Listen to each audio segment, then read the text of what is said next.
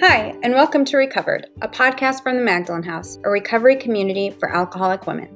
We are a 501c3 nonprofit organization based in Dallas, Texas, and known by many as Maggies. My name is Stephanie, and I am a recovered alcoholic on staff at the Magdalen House.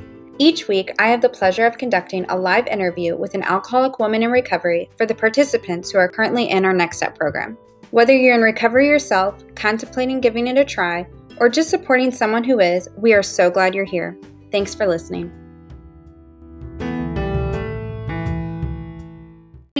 Podcast listeners and Next Step participants. My name is Stephanie Crawford, and I am the program manager here at Next Step, as well as the host for this amazing podcast series, Recovered Interviews with Alcoholic Women. And It is one of my favorite things about my job is getting to talk to really strong women that I look up to and getting to know just their stories and their insight. And it's just been such a blessing in my life. It's even more fun when I get to have one of my best friends on. So today we're going to be interviewing Lauren M., who is just such a bright spot in my life. She has become such a good friend of mine, especially over the last year. I mean, she's picked me up from the hospital more times than I think anybody should. Um, if you want to know why, I'll tell you later. But I know she's always, always there for me. And that's just the type of person she is, as well as being so much fun and having such a reliance on God. So, anyways, I'm going to let, oh, real quick.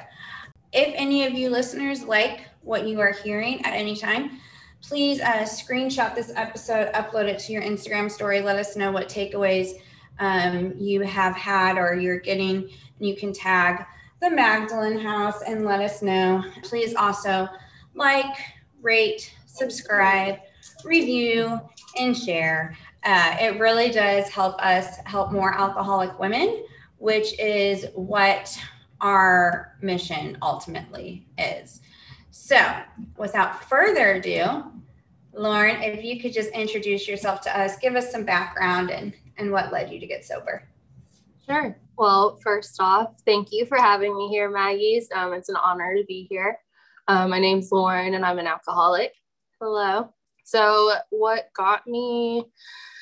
Oh man, um, it started a while ago when I was a child. I knew, I think, like most of you have felt like just different um, growing up. I felt like I didn't belong. I felt like I wasn't loved, even though that wasn't like the situation. I felt like I wasn't loved and I just didn't belong anywhere. And there was always this, like, what I know now is the um, spiritual malady, restless, irritable discontent. Back then, I couldn't put words to it, but as a child, I was like stealing, I was overeating, I was doing anything I could to change the way that I felt. Um, I was getting into fights. I remember um, taking NyQuil one time when I was um, around like nine years old. And I liked the way that felt. So I was like, I'm going to take more NyQuil. And I had no idea like that it had alcohol in it. But like, I wanted to change the way that I felt. Um, so like the first time I actually drank alcohol, like intentionally, not like a sip here or sip there, was um, when I was 13 or 14, I was at this Halloween party and I drank Taaka. And it was, oh, it was pretty rough. But I remember I didn't feel the effects right away. I mean, normal, like you don't feel drunk right away. But I knew whatever was going to be in there was going to help me feel better. And I just drank and drank and drank. And I was like 14 and I was wearing this, I was dressed up as like the Queen of Hearts and it was Halloween and I was like, oh, I'm so cool. And I like met these kids off MySpace and I'm like, this is gonna be fun and I'm like drinking with these people I don't know. Um, and then I start falling down and like because I'm getting drunk. Um, and I these people that don't know me are like, you need to like to hold back. Like they took the bottle of Taaka away from me. And I remember being like, no, I need that. Like, and I was, um, they were all sitting around in a circle and I was like climbing over one of the people. I was like, give me that bottle. And like, it's embarrassing to talk about. I sound like an animal. Um, but like at 14 years old, someone takes a bottle away from me and I'm like, no, I need that. And it was, it was pretty wild experience. And from then on, like it, it just progressively got worse. Um, and I became more and more aware of how much I felt like I needed it um, to be okay. Um, by the time I was um, 17, I had uh, my own personal bar in my closet. I had whatever I wanted in there. Mostly it was Svedka because it was pretty cheap. Um, and then whatever. And then I went to treatment for the first time when I was when I was 17. And I did not want to get sober um, that time. I had tried to, this whole time, you know, like I felt um, restless, irritable, discontent. I just felt like all of these like uncomfortable emotions. And at this point, when I was 17 years old, right before I went to treatment for the first time, um, I tried to end my life. I tried to commit suicide because um, like whatever was going on inside me was just too much, and I didn't know how to handle it anymore. And I couldn't put it into words. And um, I had gone to one AA meeting, but only because I had a friend that had a charge and she was like, I need to go to this meeting as part of my court or whatever. And I was like, okay, I'll go. I'm open to it. And so I went with her, but like I had no idea that there was like any sort of solution um, out there for the way that I was feeling and what I was doing. So my solution was to end my life um, unsuccessfully. Like I, it didn't work, obviously. Um, and uh, my parents came back into the picture and were like, you need to go get help. So I went to treatment. I left AMA because, you know, they want you to be sober there and they want you to like, you know, do a little bit of growing. And I was like, I'm not here for it. I, I didn't know. And I would like make up, even though I had a good amount of experience at this point that said, like, okay, maybe you have a little bit of dependency on alcohol to say the least. But I was like telling people, I was like, I never trained. Like I was lying to these people in rehab. And then um, the counselors too, I was like, I never, I don't know why I'm here. But like, why would I need to lie if I really didn't have a problem? Um, so I left AMA and just picked up right back where I left off drinking. Um, and then I got into this relationship with this guy, and then um, it ended up being like like most women relationship issues, um, problems, or like dependencies or whatever. Um, so there's this guy I was dating after I got out of rehab, and he was like, "Well, you're either gonna move with me to a different city." Or we're going to break up. And I was like, we can't break up. So I'm going to, I moved with him to this different city. Did not go well. Um, he saw how bad my drinking was um, day and night. Like, and he wasn't like that. Um, I mean, he had his own things, outside issues, but it, it didn't run his life the way that like he saw it run my life. Um, so he ended up kicking me to the curb. Um, so I was homeless in this new city for a while. And being homeless was like, at that point, being drunk and like doing other like outside issue, all of that stuff. I thought like sometimes around the way that they say, like, oh, we like to change our, what is it? We like to change our expectations to meet our goals. But I changed my goals not expectation. I I lowered my goals so I could I was like what this what I'm doing right now like being homeless like panhandling doing what I need to do to survive just living day by day bottle by bottle like that's what my life is now um, and all of these dreams that I had all of these goals that I had of like going to school being something doing something um, I erased all of that I was like and it's not because I didn't want to do those things. Um, I really wanted to. I've always been headstrong. I've always been like super like willful when it comes to doing what I want to do. Um, unfortunately, also in this area, I had a lack of power. So with that, I thought I was making the choice to forego my future plans and turn to this lifestyle. But really, like I was sick and I had this disease that was leading me down this dark path. And while I thought mentally that I was making this choice, like, no, I was overcome by a mental obsession and a physical allergy that was beyond my control whatsoever. So, after, and I never believed in God up until when I was homeless this time. I remember looking outside, it was, it was that those times where you like look in the mirror and you don't even like recognize yourself. And I remember I was like, God, if if you're real, if you're out there, like show me that there's something else. And it wasn't that anything was shown, but I had a feeling. I had a feeling of hope, um, which is something I hadn't felt maybe all my life at that point. So I, I was like, maybe there is a way to get out of this. And I believe that God had like um, given me that feeling.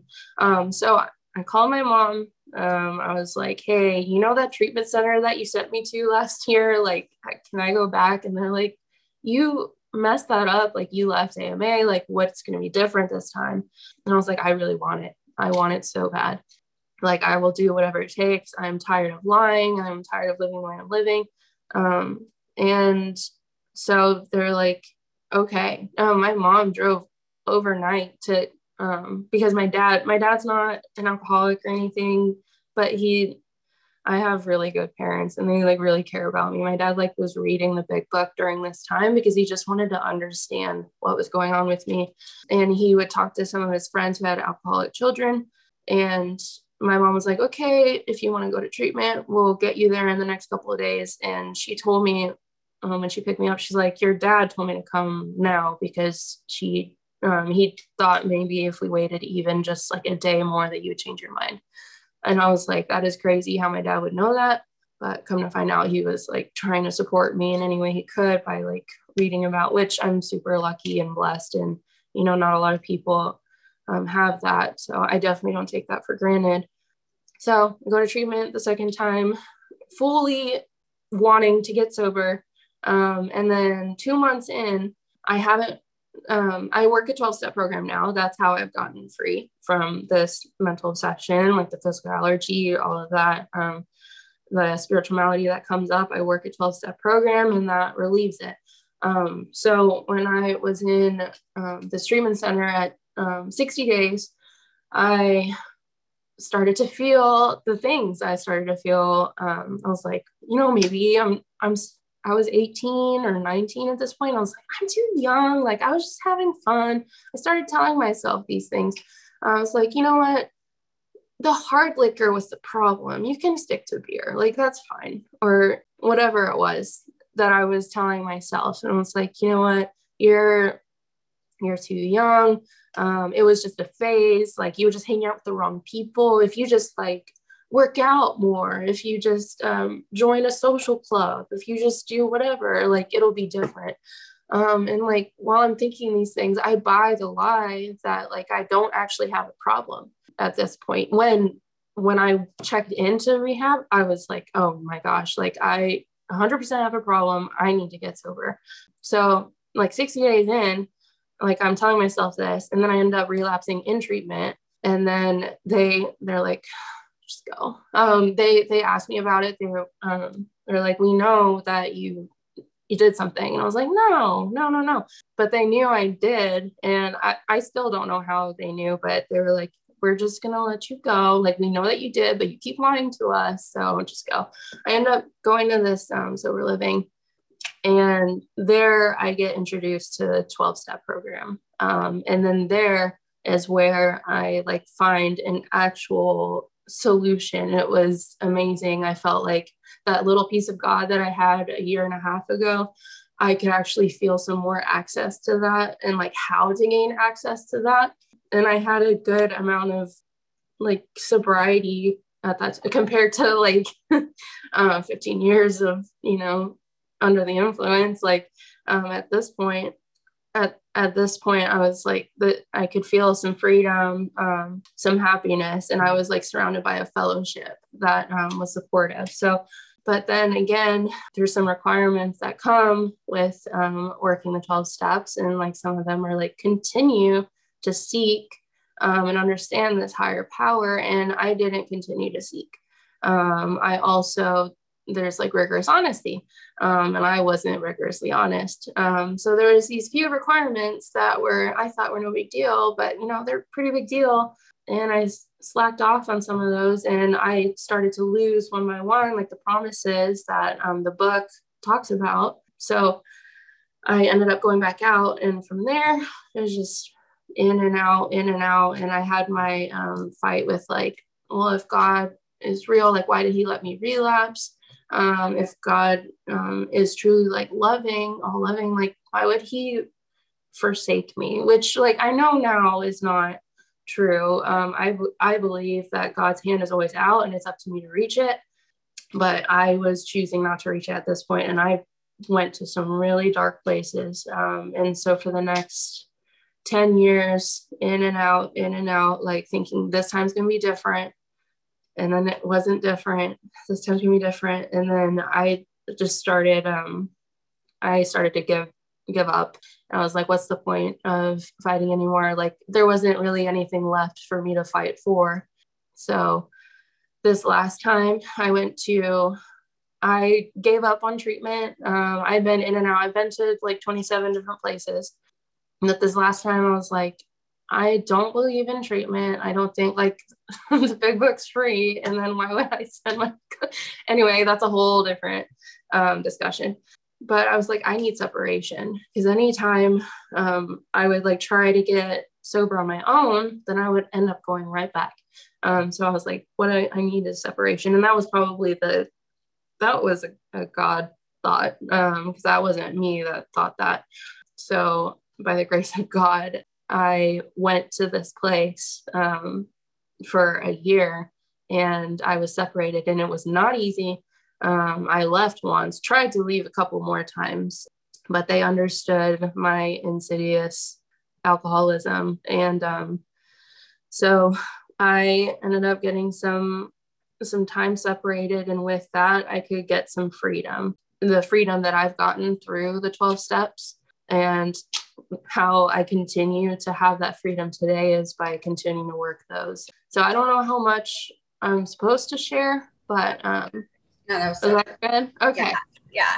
cool you know like one and I forgot to tell you too, like That's we too much, huh? Out, so you know it's totally fine. But um, whenever you were talking, I was thinking, and I don't even know if you remember this conversation or not, but we were we were driving in your car. No, it was my car, and we were going to that pool party thing. And Isaac had it was my son's father who has now passed away.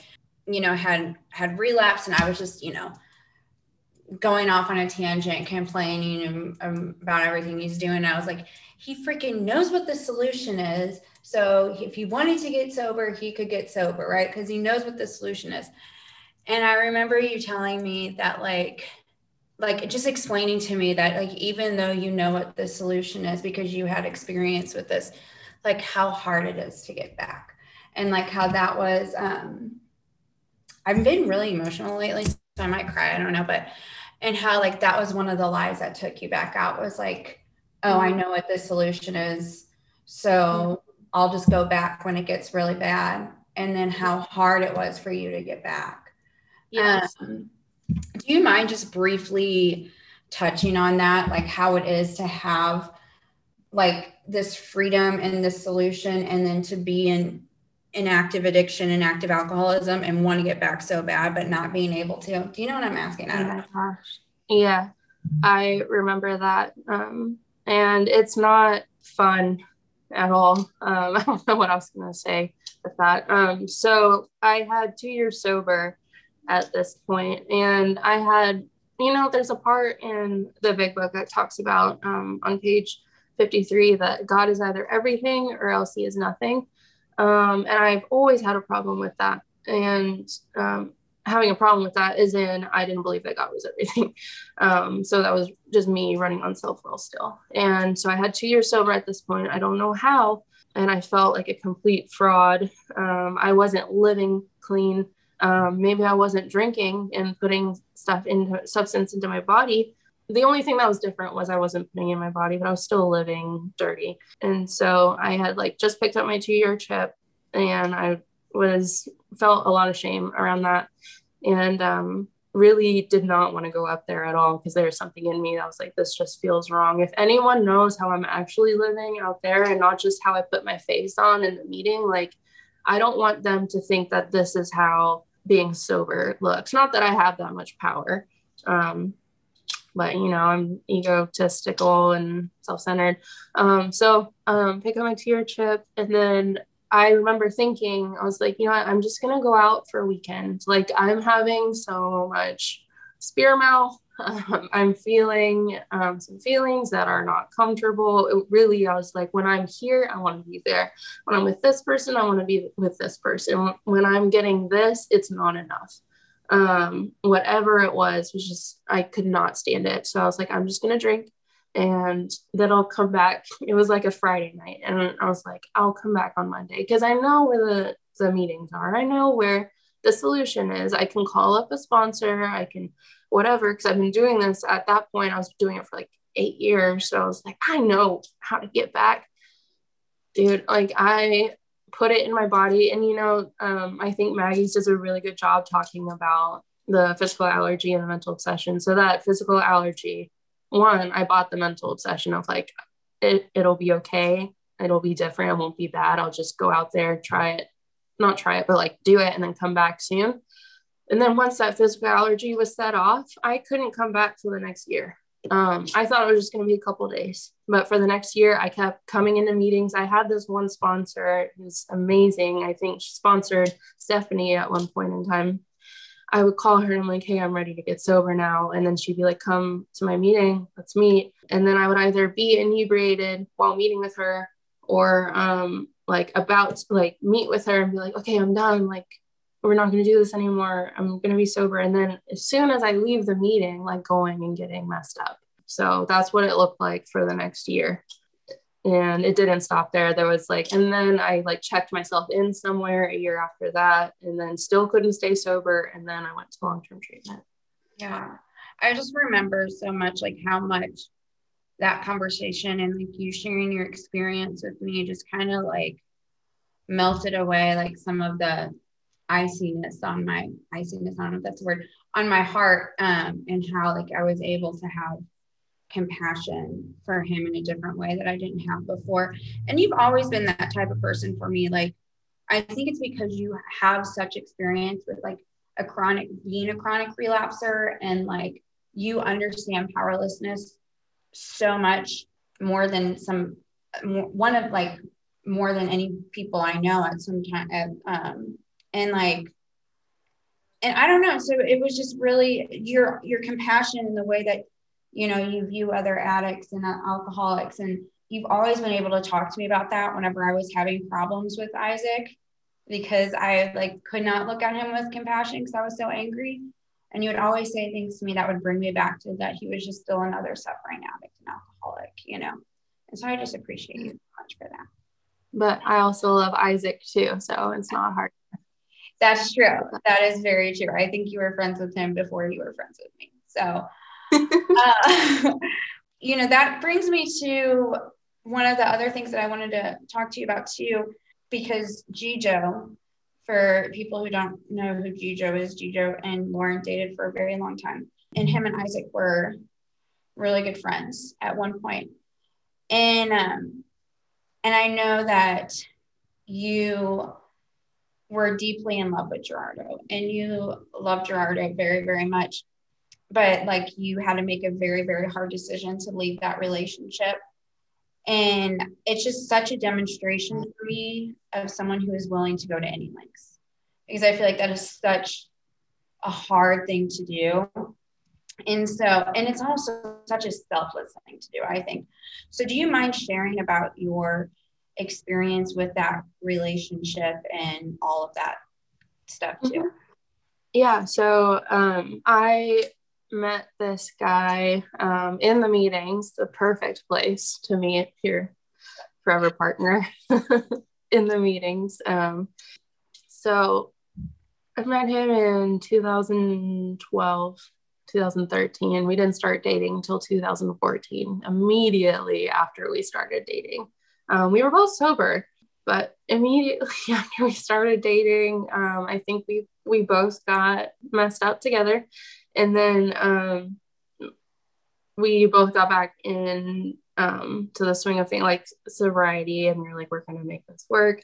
It was like all the combinations of like disaster, and I had a sponsor that was like, You need to leave this guy if you want to be sober. And she kept saying that. And I was like, I no, I'm not to leave him. She's like, If you're willing to um, do whatever it takes to get sober, like you'll leave him. And at that point, I did not hear it. I was like, You don't need to tell me um, that leaving him is part of, you know, being going, being willing to go to any lengths. So needless to say, I ended up getting fired by that sponsor. Um, and then I got fired by another sponsor for the same thing after that. And so I stayed with him and things started to get better. Like I got another sponsor. Um, and probably one, I don't even remember who I had at this point, but probably one that wasn't holding me as accountable in relationships as they probably should. But so I was with him and um, we both got a year sober and then i relapsed. Um, and it, it was just it's it's always been like that. And so long story short we knew each other. We've been with each other. We're engaged. Um, we were engaged for he actually proposed to me in 2014 um, but i said no the first time because um, he he wasn't sober and i was at that point it's just a whole crazy show. But then eventually we did get engaged. And so I was like, this is the man that I'm going to marry. And I truly loved him. And he was one of those people that, like, you kind of know, even if it weren't going to work out, even if the relationship part was not going to work out, you would still have them in your life forever. Like, he was family to me. Um, and of course, ideally, I wanted him to be my partner, my husband, um, father of my children, etc. But if it wasn't going to be that, then like my best friend, he was 100% my best friend.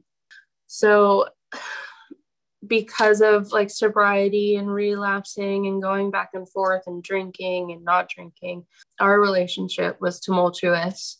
Um, we always knew at the end of the day that we loved each other, but we didn't know what to do with that love. And so, towards the end, it was a year before I actually checked into long term treatment. I was with him. Um, and the the place that I checked into was just just sober living, but they're like, you can't talk to him. I was like, I I really don't want to listen to that, but I know what it um, feels like. I've been doing that for a while with like the previous sponsors who told me that, and I didn't listen, and I ended up like getting drunk over it. So I was like, maybe there's something to this. So I listened to them. I was like, I'm not going to talk to him. It was very hard. And I did um, sneak around and I was dishonest. I talked to him and I met up with him sometimes. And, and I didn't stay sober because of the dishonesty, because of the um, lack of integrity around it. Um, there was a lot of sneakiness. And I know that I cannot stay sober um, living life like that. So this last time when I checked into long term treatment, like yes, I was confined, but there's always a way. Like, you know, we're alcohol, we're alcoholics. We will find a way. and they're like, you can't talk to him. And at this point, they didn't even need to like really put restraints on me or anything. I was just like, I want to get sober so bad. And it, it was painful. I thought about him every day, still think about him.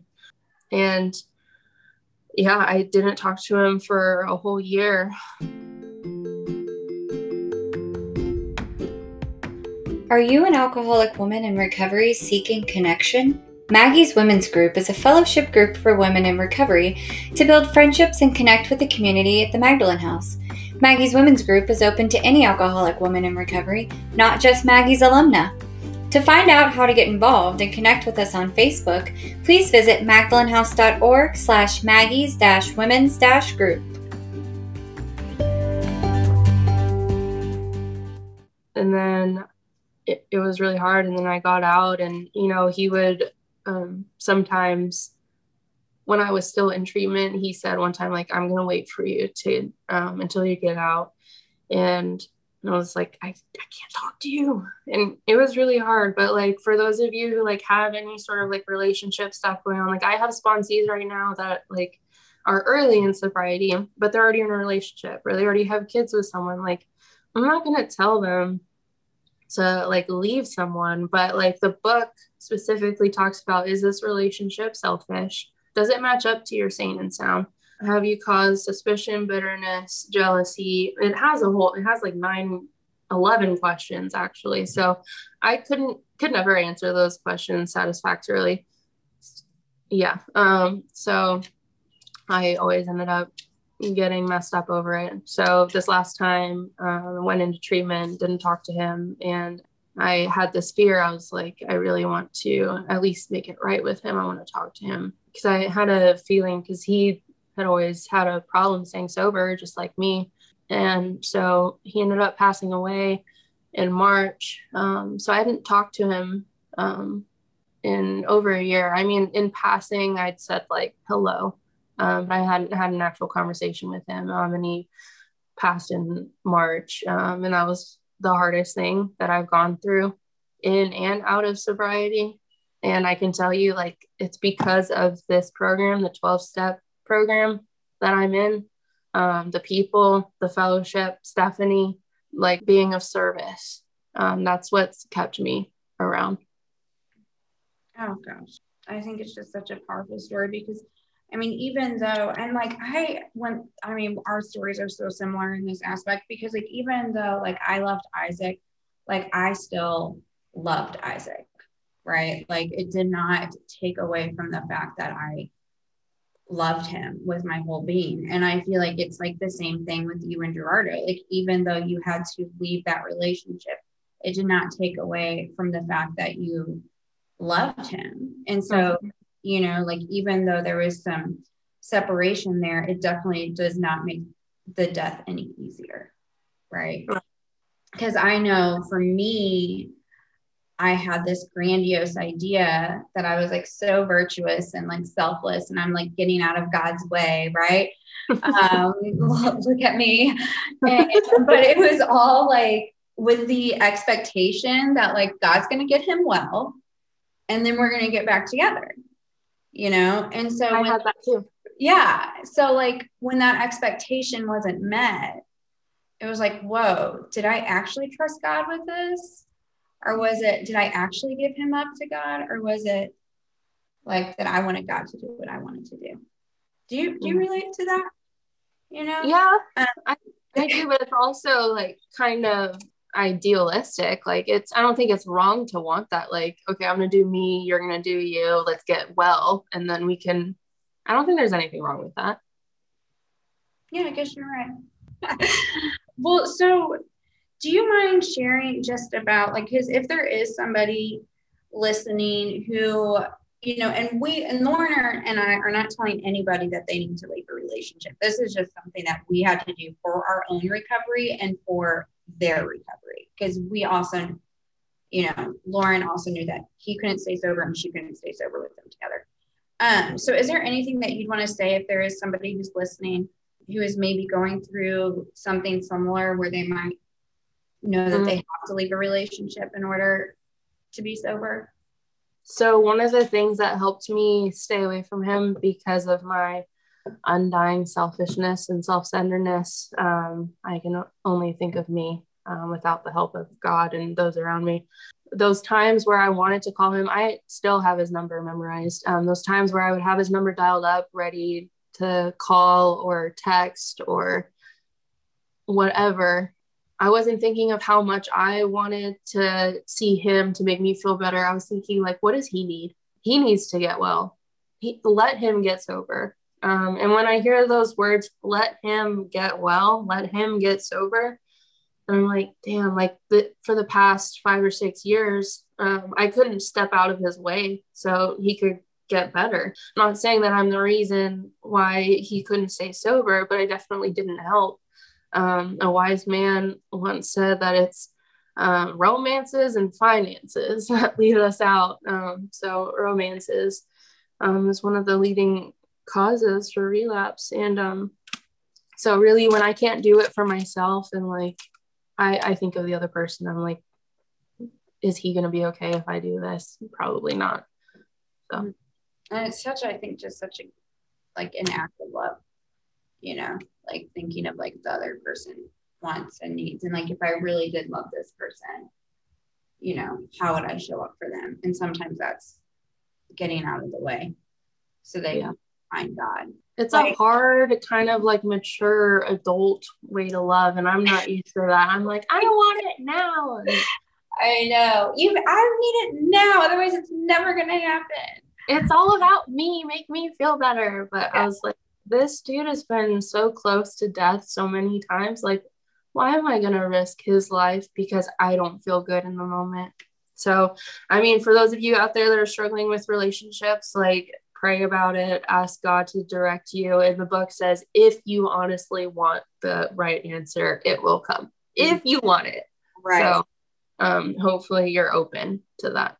And I know sometimes I've had to pray to want the right answer, you know, because I'm not ready for the right answer. Oh yeah. I know, like, because Dawn, who we both know, would tell me that, like, it's almost impossible for someone to seek and chase after a relationship with God, like, with everything that they need to do, whenever there's somebody right here, tangible for them to hold on to and change the way that they feel right now. And, like, that always, like, stuck out with me, you know. Mhm. Um, how many times have you been through the steps? Oof. Um, let me see. Maybe if I can count how many four steps I've done. I've done probably about 10, 10 to 15 four steps. So have they were they all honest and thorough? No. um, no, they weren't. They were all like there's a difference between like forgetting. I know some people that like come in, they're like, oh, if I what if I forget something and then I don't stay sober? Um, but it's like if you forgot, like that's fine. Like alcohol damages our brains and like we can't remember everything right off the bat, especially when we're newly sober. Our brains will recover, but like that was part of my fear later on. But like intentionally omitting things, like it comes up and I'm like, I'm not gonna write that. Like that's the stuff that should be a concern. But this last time I wrote inventory and when i finished my resentment just the resentments alone not the fear and sex conduct just the resentments i cried because i was so exhausted because i had written so much. And it, it was a hard process for me. Um, it actually wasn't as hard as step eight and nine because step four it's like i'm facing this piece, piece of paper. That's all i'm facing. But steps eight and nine i'm facing people um, institutions you know and that was a lot scarier. But in the book when it says like were we um, honest and thorough? Were we trying to build mortar without sand? For the first time this last time i was able to say like yes. Or no. I was able to say no i wasn't I trying to i did it thoroughly. That's what i'm trying to say. Um, and i could sleep well that night. And i didn't have when i did my fifth step i didn't have this uh, in the book also it talks about like oh maybe you will have this like experience where you feel closer to god and all of this stuff. I and like a some people talk about a white light experience. I did not have that. What i had was exhaustion. And i did have some relief though which was cool. And i felt a little bit clear like this pathway to this higher power was clear. So when i start looking at six and seven um, doing character defects and looking at how i'm showing up in the world God's able to communicate clear with me. I did experience that. But as far as like immediate relief, no, I didn't feel that until step 10, um, the step 10 promises.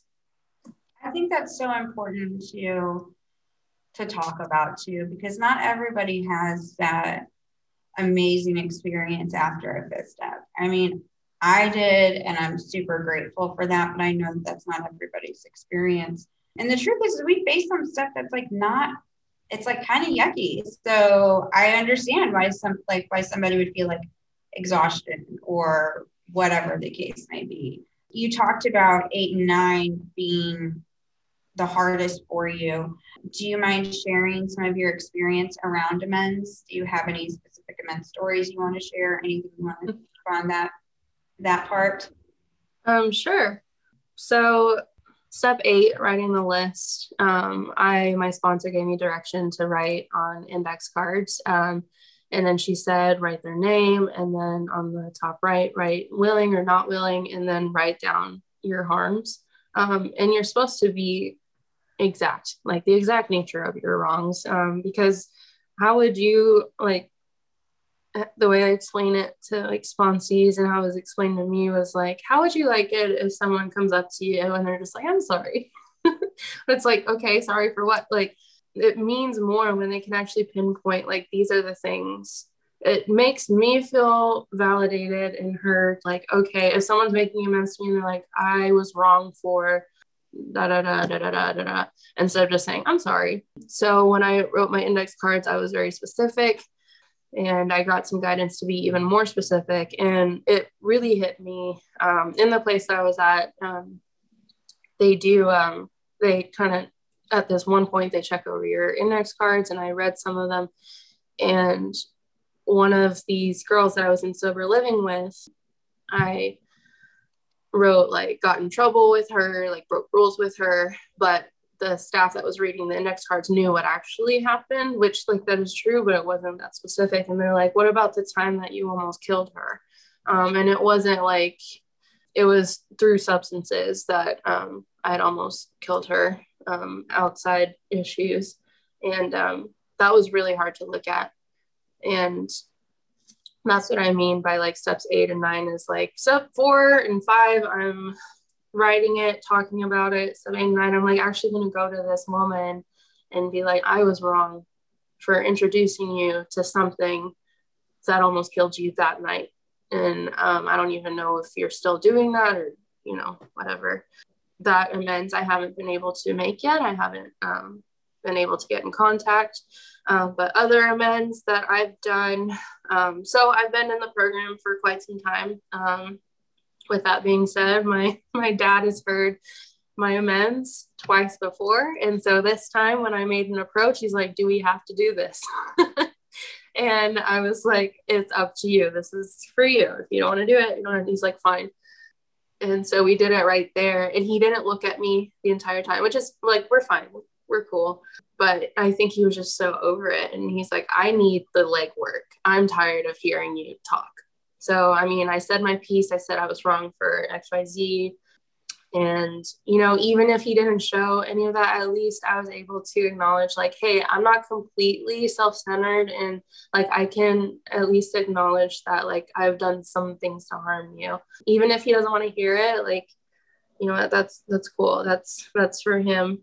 So, I've had amends like that where it's like, do we really have to do this? And I've had some, I've reached out to some people and they're like, I don't want to hear from you. The book talks about nine times out of 10 we'll be surprised by how people react to us. There was one that I was um, worried was going to be legal action was going to be taken. And I reached out. I felt kind of crazy about this one because I reached out twice to the actual person and then to the person's son and then through Facebook. And they didn't, and I left voicemails and like nothing. And I was like, dang, if they answered, like, I mean, I was willing to go to any length. So if they were going to press charges against me, like, I was willing to face um, the consequences of what I had done. But like, they didn't answer. So there's all different kinds of amends where you're like, God knows you're willing, like, you make the approach. And I think at that point, if I had continued to, at this point, it would be harassing them. so, um, yeah, yeah. At some point, you gotta yeah. I was yeah. like, God, I'm willing. Can you see? yeah. Oh, that's so good. I know, like, um, you were, you know, you've been through the steps so many times. And so, what I don't want somebody to hear is like, well, Lauren went through the steps so many times and it didn't work. So, it must not work. What is the difference? Because you can, quote unquote, like, checklist, you know, go through the steps, but like, not actually like live the steps, surrender kind of thing. What's the difference this time? So I used to not like that answer. Or I mean, I used to not like that question because I never had an answer for it. And I would get asked that every time I came back into the program. What's different this time? Like, what's different with you this time? I did not like it. God gave me a true step one experience. Um, and that was different for everybody. I was at the point where I just kept digging and like I didn't have any more barriers of like, oh, if I get here, I'll stop. I was like, I hope that stops me, but like nothing stopped me. except like God finally gave me a step one experience. And I think that was the true foundation. So I remember I went to Maggie's twice, and like back in the day, um, I went to one of Maggie's meetings the other day. It was a new meeting with um, Shelly. It was a really good, I think it was on step four. It was awesome. But I remember doing like the foundation one, two, three, one, two, three. And I was like, why is it always one, two, three, one, two, three? And then when I finally had this step one experience, I was like, that's why, because it's like, we don't like, what is my motive to write an honest and thorough fact facing and fact searching inventory if I'm not thinking that I'm going to die on the other end of this? What is my purpose or what is my incentive to like write an a, amends list and actually make amends to these people that I've harmed if I don't think that I'm going to die on the other end of this? Um, it starts to grow into a more altruistic plane after that. It's not just like, oh, I need to do this or I'm going to die. Like, eventually, it's like, I want to be a better human being to those around me and be a productive human in society. But, like, at the beginning, step one i was like when i knew that like it was just not ever going to get any better and i was more afraid of living than dying. I wanted to die. And i tried to i talked about one time trying to end my life but i tried other times um, in the more recent past. And i was like not even god's letting me die. Like i can't even do that. So i was afraid of living the way i was living. And God put that on my heart. And I was able to like finally get the book talks about open-mindedness, willingness, and honesty. And I had just a little smidge of each little one interchangeably, not all three all at the same time, but when I needed them, they they were there. And I worked each step and I had a whole team of people behind me and this was my last chance and like I I believe that God really showed up for me. And it wasn't just like, because I feel like God showed up for me a, bunch of times before, but this time I was open to it. So I think it was just a whole army of, of spiritual angels, just like, Lauren, get it, do it. And I was open to it this time. I wrote down, and one of the things that you said at the very beginning that I just thought was so wonderful is God's hand is always out and it's up to me to reach for it. Um, yes. I think that's kind of definitely what you did this time, for sure. Yeah. Something else that's different because I I worry about the same thing. I don't want if I tell my story, I'm like, well, people are gonna think, oh, well, if you go through the steps, you don't stay sober. That that worries me too. Um, so what else is different is like the the thoroughness that I've done on my fourth step, the time that I've taken on it, the way that my life I really live by that God either is everything or else he is nothing because I have outside issues, struggles too that I want to take in as my own. I want to rule my finances. I want to rule my romances. I want to rule eating. I want to rule whatever. And in the past, I've always been like, I can take care of that. That's fine. But this is like, it's been a struggle and it's been a fight. But at the end, I, what's different is that I have let God into every aspect of my life 100%. And then, like, of course, I get uncomfortable and I'll like not change my mind, but I'm like, you know, I'm going to take back a little bit and whatever. But then I think back to step one and like, you were dying. Like, do you remember that you were life is unmanageable, you're powerless over alcohol. And then I'm like, okay, I don't want to go back to that. So do we want to give this up to God or not? And I'm like, yes, let's give it. Yeah, I mean, well, it's kind of like, you know, in step three, like we learn that like we can't manage our life and like we're fired and God's going to be the new director. And so like if I'm not allowing God into every aspect of my life, to, am I even living step three? So can I even say that I worked the steps? you know um, and so i just think that there's so like i don't know you're such a good example of somebody who like lives the program so not always no one's perfect. I know i know, I know. yeah i you know you are one of my best friends so i also know your defects. Uh, but on the before i ask the wrap up question i just want to ask you what has been some of the biggest, either the biggest gift or gifts that recovery has given you? Hmm. The biggest gift that recovery has given me is a completely new life. That's like pretty much everything.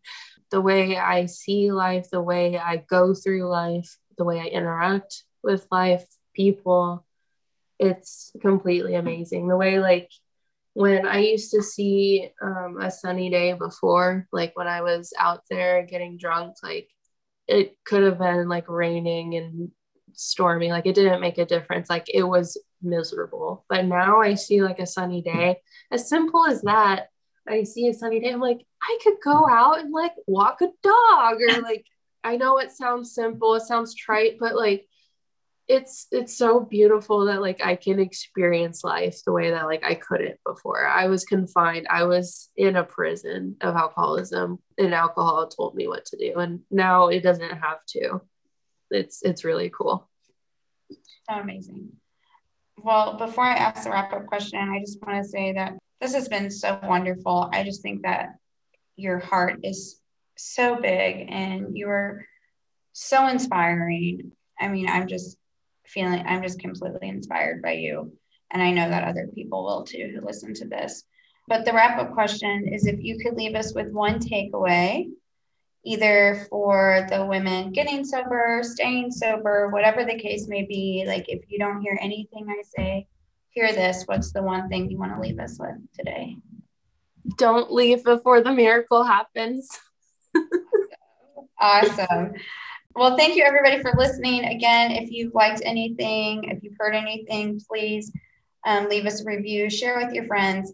Um, in this episode, we did talk about, you know, one of Lauren's sponsors who also sponsored me, who is um, really important in both of our recovery. Her name is Erica B. You can find her episode in this season, which is also really good.